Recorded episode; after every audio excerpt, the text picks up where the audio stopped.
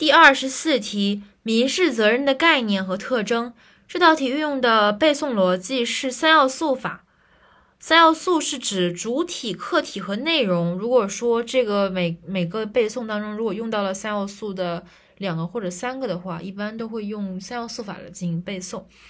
呃，首先看概念，民事责任是指一主体，民事主体。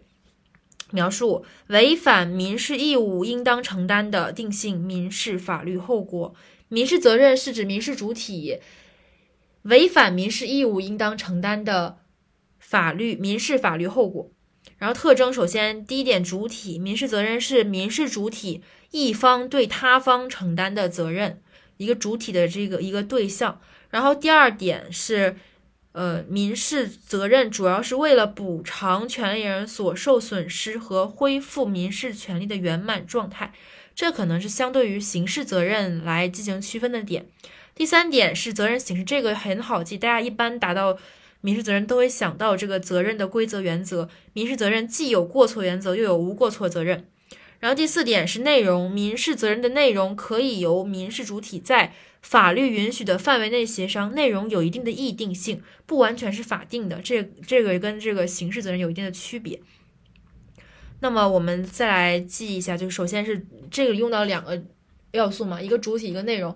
主体民事责任是民事主体一方对他方需要承担的责任。内容民事责任的内容能够在法律允许的范围内进行协商。民事责任的内容可以由民事主体在法律允许的范围内协商。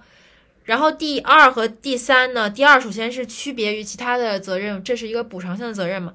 民事责任主要是为了补偿权利人所受的损失和恢复民事责任、民事权利的圆满状态，补偿和恢复。然后第三点比较简单，民事责任既有过错责任又有无过错责任。第一主体民事责任是民事主体一方对他方承担的责任。第四内容民事责任的内容可以由民事主体在法律允许的范围内协商。第二点，补偿恢复民事责任主要是为了补偿权利人所受损失和恢复民事权利的圆满状态。一个是补偿权利人，一个是补偿呃，一个是恢复民事权利。然后第三点，民事责任既有过错责任又有无过错责任。